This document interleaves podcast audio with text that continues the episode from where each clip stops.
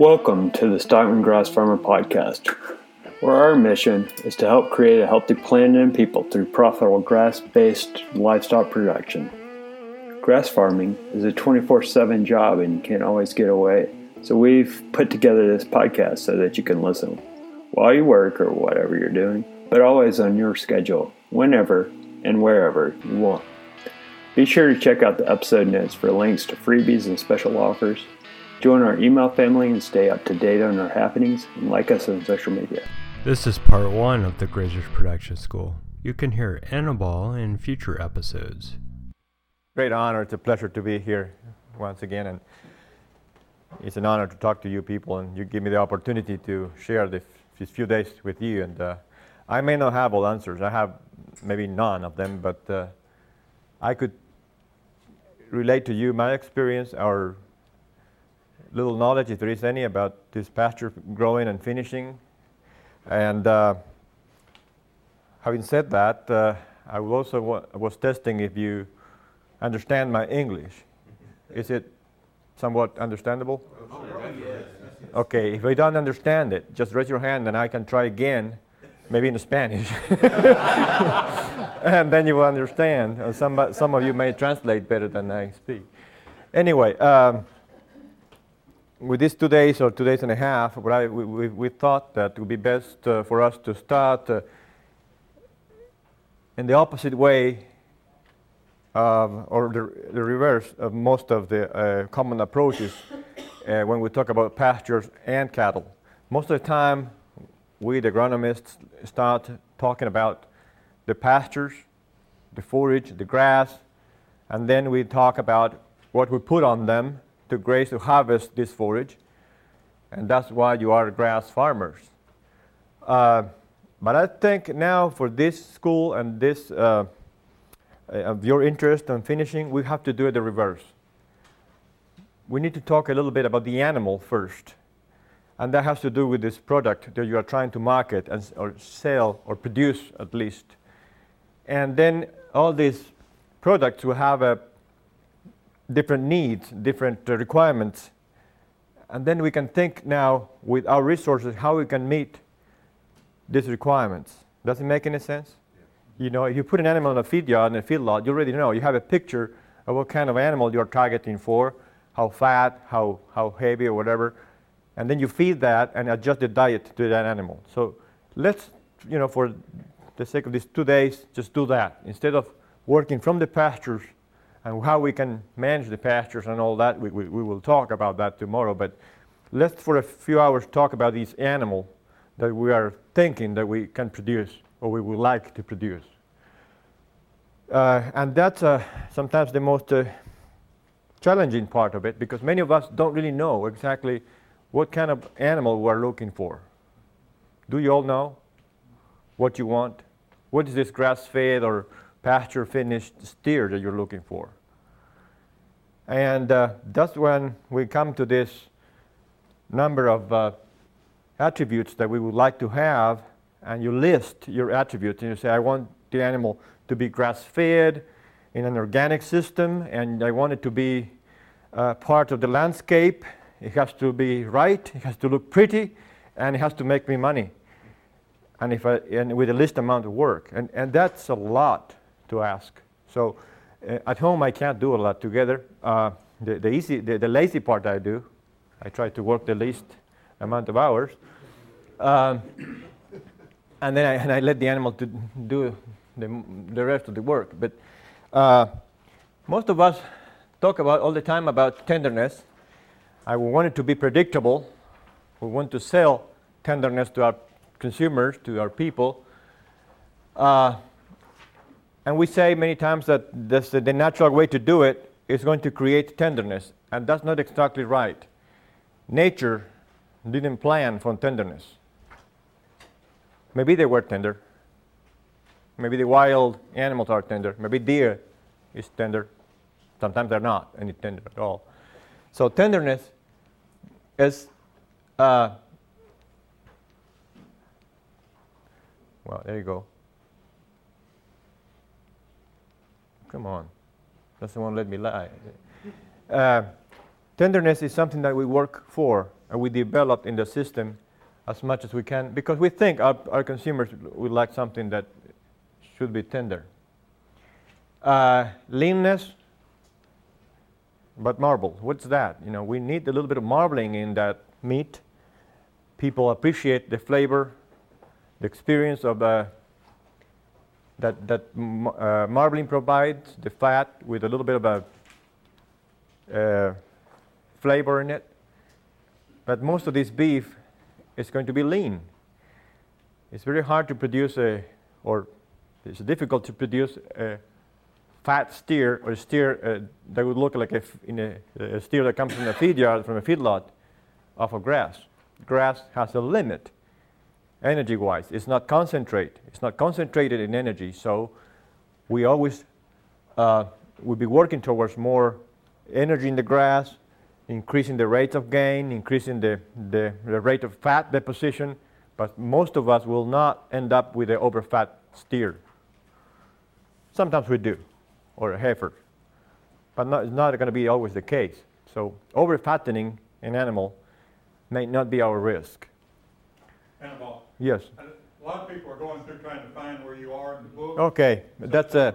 Let me, let me tell you, just trust us that it's in the book. It's a grass. It's a.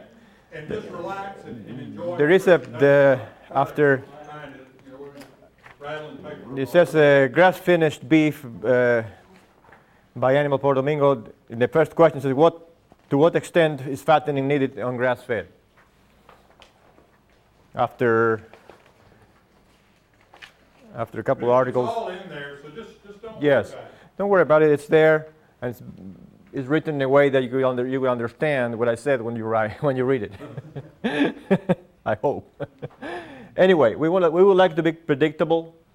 Uh, most of us would like that meat to have a desire, a color uh, that will be appreciated by the consumer, some flavor and juiciness. And that's all related to this degree of finishing. Um, I will show you later a, a few pieces of data with more, in more detail, but uh, there's always a discussion uh, between in, the, in, in, our research uh, how uh, fat or how um, what, what finishing means and how fat these animals should be to call them finished. And is fatness or, or and marbling related to tenderness? And we will find out that until a certain extent, to a point, that that finishing and that degree of uh, fatness, that fat level, it is is slightly associated to tenderness. But after 3, 3.4%, 3.5, 4% of fat, intramuscular fat, after that point, increasing fatness does not improve tenderness.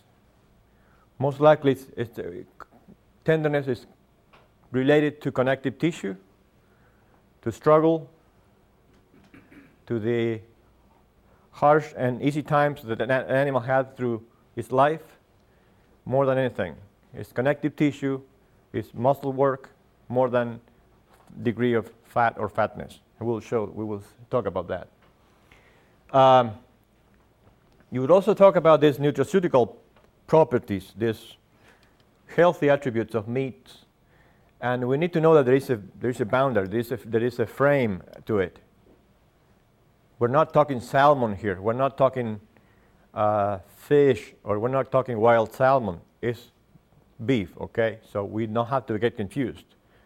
Uh, there is a limit to it. But there, is some nice, there are some nice things about the properties of having more uh, antioxidants in this uh, meat.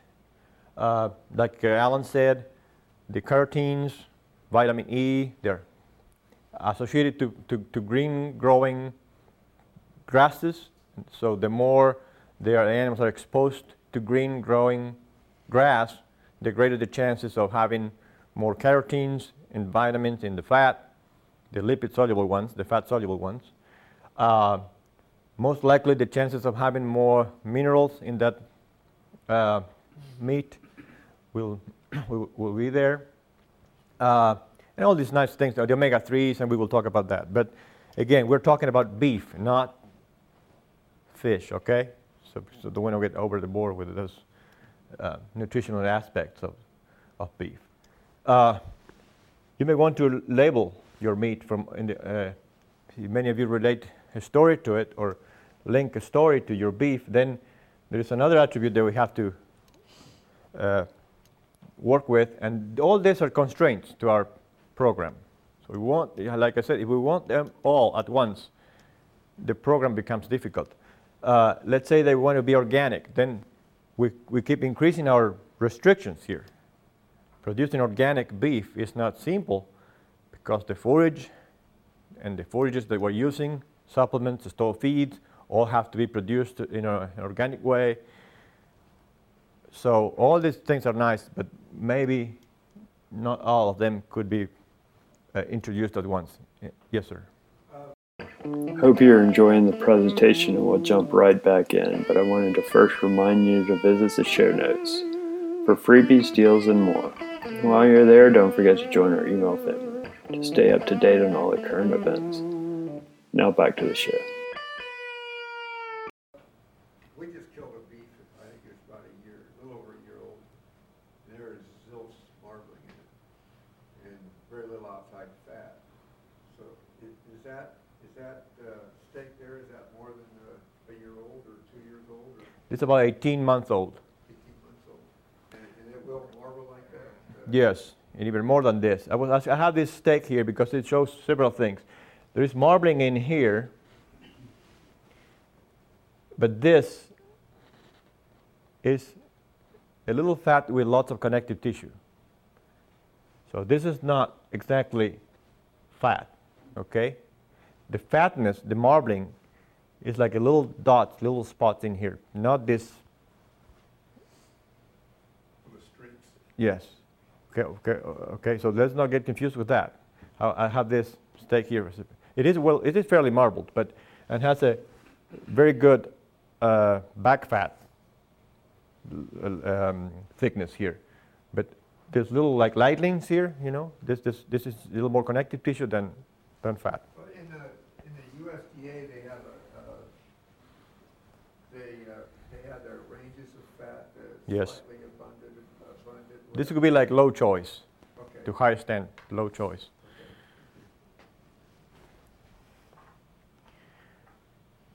So again, we're working towards, like I said, all these nice things to have. The more of them we want, low omega-6, omega-3 ratio. That's very, very consistent uh, attribute. Most of this grass-fed, pasture-finished beef will have a, high, a low omega-6, omega-3 ratio and fairly high CLA depending on the forage base.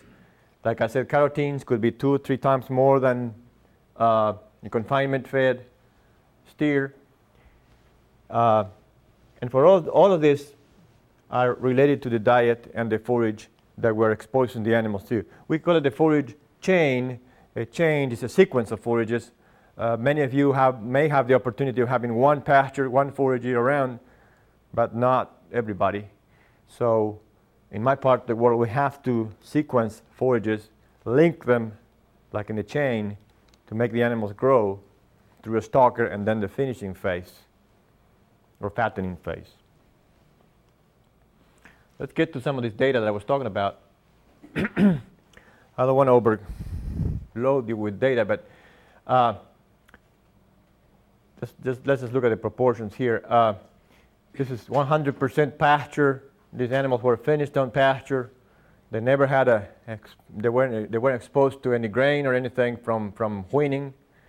Um, we look at the CLAs, this is 0.6 here, less than 1% in that uh, intermuscular fat. Uh, on milligrams of, of every 100 grams of muscle, that means 15.7. Uh, this is doubling what we have here on a grain-based or corn silage-based finishing phase. So that pretty much says what you know already from most of your readings that CLAs, that desirable fatty acid, uh, that by the way, it's an omega-6 fatty acid, it's not an omega-3. You got to know that because we also we all like the omega-3s, but some of these omega-6s are not too bad. This is one of them. anyway, uh, this is low here, and like you know, it's doubled here. In some other re- some other research in the world have shown that you could triple that. But most of the time, that's where you end up. Uh, here we have uh, pastures, the same thing, pastures, finishing the animals on pastures, but they were supplemented with grain. And as long as this pasture was green and growing, see how forgiving it is. We dropped, adding the grain, we dropped, we changed the ruminant environment a little bit. So the production of this CLA were, was not that efficient, and, and uh, uh, the overall proportions dropped. We can see them here, they dropped a little bit compared to, to these proportions in this intramuscular fat. Uh, but it's actually higher than on, on uh, finishing these animals on this uh, silage or, or, or corn diet. Uh, there's another interesting thing here or figure that we're looking at proportions here on a on intramuscular fat. These numbers look the same, but if we know that this, this pasture finishing has a little more fat than these animals here, on an absolute basis, milligrams, they are, this was higher than these two. You see what I mean? A, a, a proportion in the fat may say something or may say nothing depending on how much fat or intramuscular fat we have in that beef. Okay? Um, well, of course, these were low. And uh, this ratio, omega 6, omega 3, this is what most of us look at first because this is the most stable um, indicator. If we are below 4, if we are 3 to 1, we're talking of a desirable ratio. Most of the grass fed or pasture finished beef is in a ratio of 2 to 1 or lower. This one right here says 104. That's 1 to 1. Hmm? The same amount of omega 3, the same amount of omega 3 as omega 6. That, gives us a 1 to 1. Are you with me on this? This is a 7.6 to 1, this is 6.5 to 1, and this uh, supplemented pasture gave us a 2 to 1. So if we, had, if we had to discriminate grass from grain fed beef, this is a very good chemical analysis that we could use. And I can show you research all over the world that is happening in Europe, here in the, in the States, down in South America that come up with the same, always ends up with the same sort of ratio. The older the animals get, m- more fat, we may see a, a slightly higher ratio, closer to 3 to 1, but 2 to 1, that, but never 8 or 5 to 1 or above. Is that? Okay, what else is here? Uh, regarding the saturated fats, the numbers are pretty much similar. So, what we're dealing here is the ratio among the unsaturated fats, the, the, ones that we want. In some, some pieces of research show that maybe not here, but in some other research, they found slightly less saturated fats in grass fed or, or, or pasture finished beef not in this piece of research that I'm showing here. This is a compiled uh, list of uh, trials that we did at home. Many, many people there did actually more than some, and some of us. Some of, some of us were involved here. Um, look at the same thing here, omega 6, omega 3, and CLAs. These were feedlot finished or on, based on corn, 14 to 1 and this were alfalfa pasture 100% 2 to 1. This was a supplemented one again, once again, 3.5, 4.5. So again, the pasture is very forgiving. It's very, but it has to be a green growing pasture. And I keep saying that because otherwise we won't see that response. Uh, In other words, hay and silage wouldn't produce that same. exactly. We may not get to 14 to 1 with hay or silage, but we could be 5. It won't help us to wash effects that we don't want. Or if you don't not really into this, don't really don't claim a high low omega 6 omega 3 ratio. So that's why I started saying we need to know what we're targeting for, what we're trying to sell. We may not be able to sell everything at once.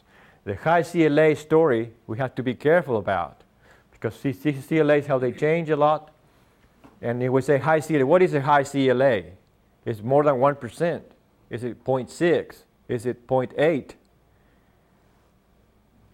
And it changes. It varies between animals, among animals, and in, from season to season and year to year. So don't sell something that is going to be 0.6, 0.7 CLA, or let's say don't sell something that's 1% CLA and you end up with something that's selling that something that is 0.7 CLA.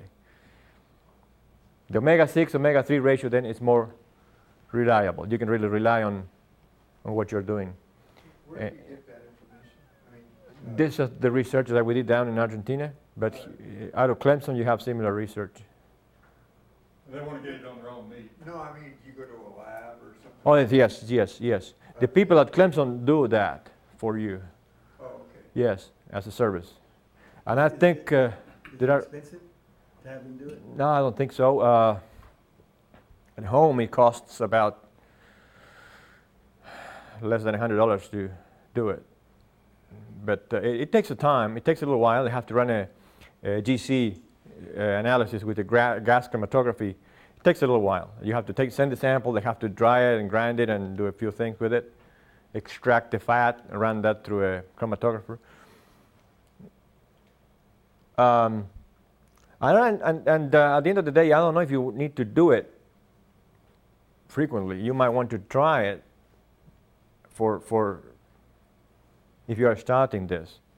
But after a while, I think you're going to be repeating the same story uh, over and over. Um, here, 8 to 1. Look at this level of CLA here. It's pretty low, but higher than this. And we're talking of lighter cattle.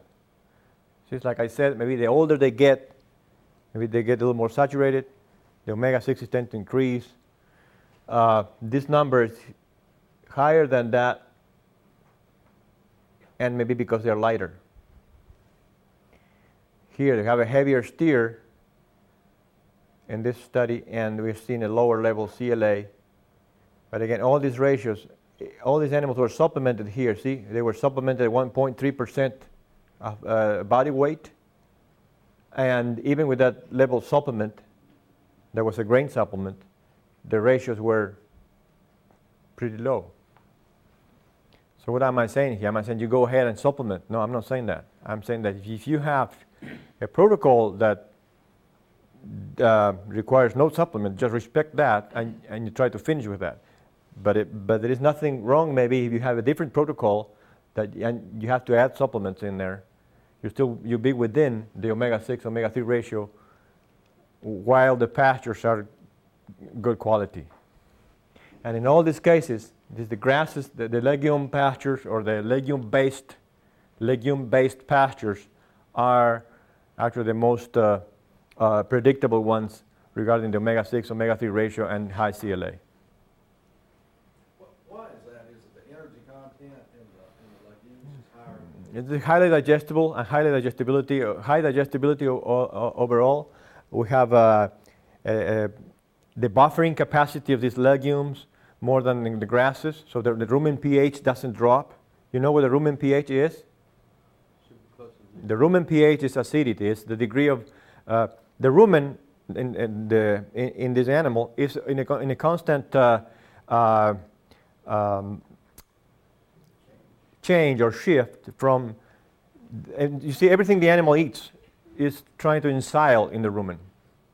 It's like we're, we're making silage. But what prevents the, uh, the rumen from becoming a, a silage bag is the removal of all these fatty acids. The animal keeps removing the fatty acids so we don't get to the lactic acid. So the forage is digested faster than in a silage. It doesn't make any sense to you at all? So if we kept if we, if we paralyze the rumen, what do we get? We get acidosis. Hmm? The rumen inflates, and we get a lot of lactic acid because that rumen is paralyzed. It, beca- it, becomes, it actually becomes a, a silage bag. So we want to prevent that with a constant removal of these acids that are produced in the rumen.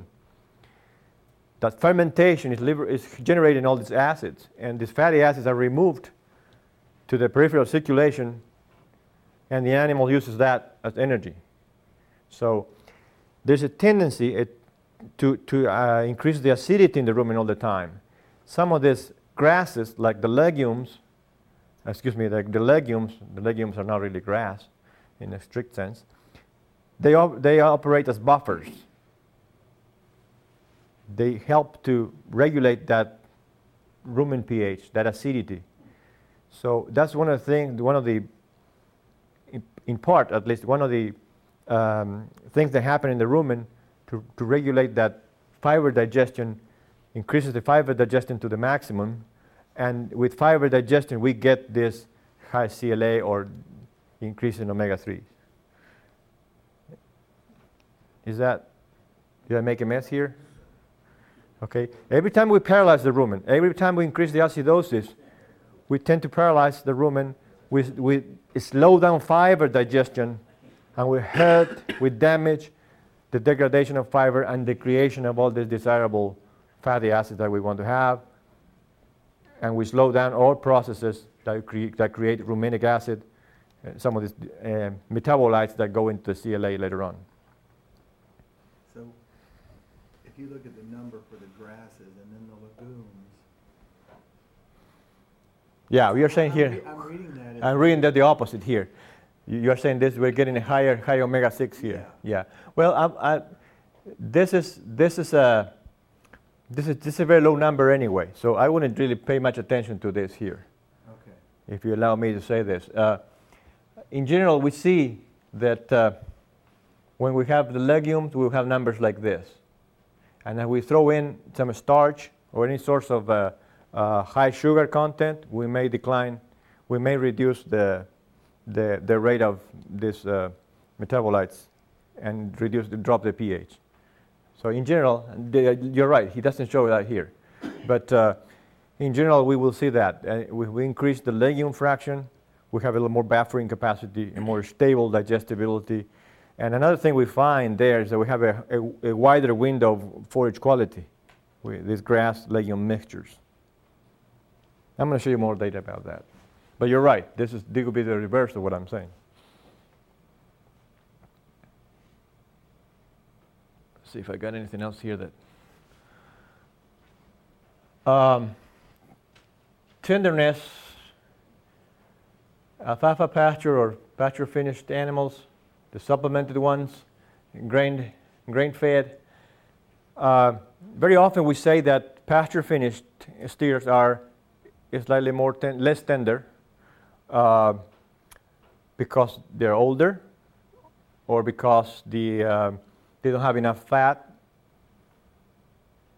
or because the grass fed gives you less tender animals. However, if we slaughter everything in a same age frame, same age, similar age, and with a similar degree of fattening or finishing, we will find that uh, tenderness is not an issue. And also, I said that maybe we are already above the 3% intramuscular fat, which is very fairly easy to get to. Tenderness will not be associated to, to fatness. And uh, this is at 4% here, intramuscular fat, 4, 3.5, 2.9. This is a little low, below 3. But look at the tenderness numbers, they're very much the same. This is just objective tenderness, okay, of course. The, okay, it's not a, the um, panel or, or people's opinion, is shear force. Again, the omega 6 omega 3 ratio here. The supplemented animals have a higher ratio, but not as for, no, not even close to that at all, to 14 to 1. Uh, and this uh, supplement levels are pretty high. We're talking about, in this case, replacing about one third of the animal diet, the animal's intake, with a supplement. How much do they eat? How much would an animal eat a day? Two to three percent body weight. Three percent of body weight on a dry matter basis. Okay. If uh, a 1,000 pound steer would eat 30 pounds of dry matter per day. Dry matter. How much is that on a weight basis, on an as is basis? Sometimes, if it's a very highly washy feed, that could be how much? 30 to 30 pounds? Depending on how much moisture is in the forage. You need to know the moisture. Sometimes it's, if it was a, if it was a 10% dry matter feed forage, how many pounds that animal would need to eat to satisfy that, to reach that 3% level? 300 pounds. Is that possible? No. Uh, he could get to 200. yeah, he could. That steer could get it to 300 pounds. That's a lot of forage to go through. A lot of pooping. And that's one of the reasons the summer, this, the falls, or this wet, low temperature, washy feed times of the year, the animals cannot really gain well because they have a problem. We have a limitation with intake. They have the washy feed, it's 10%, 15% dry matter, 85% water. So to collect that amount of dry matter, he has to put through this through the rumen so many pounds of forage that the day is too short. We need a 48-hour day instead of a 24-hour one to to harvest all that. And then when we equate that to intake on a dry matter basis, that animal may be eating 2% of body weight instead of 3 and that's enough for maintenance and maybe a pound a day of gain, but may not be enough for two pounds a day of actual gain. Yes, sir. What is typically uh, the moisture content of alfalfa? 18, 22%, 25, depending on the time when, when you're grazing it. I hope you enjoyed this presentation. Well, check out the episode notes.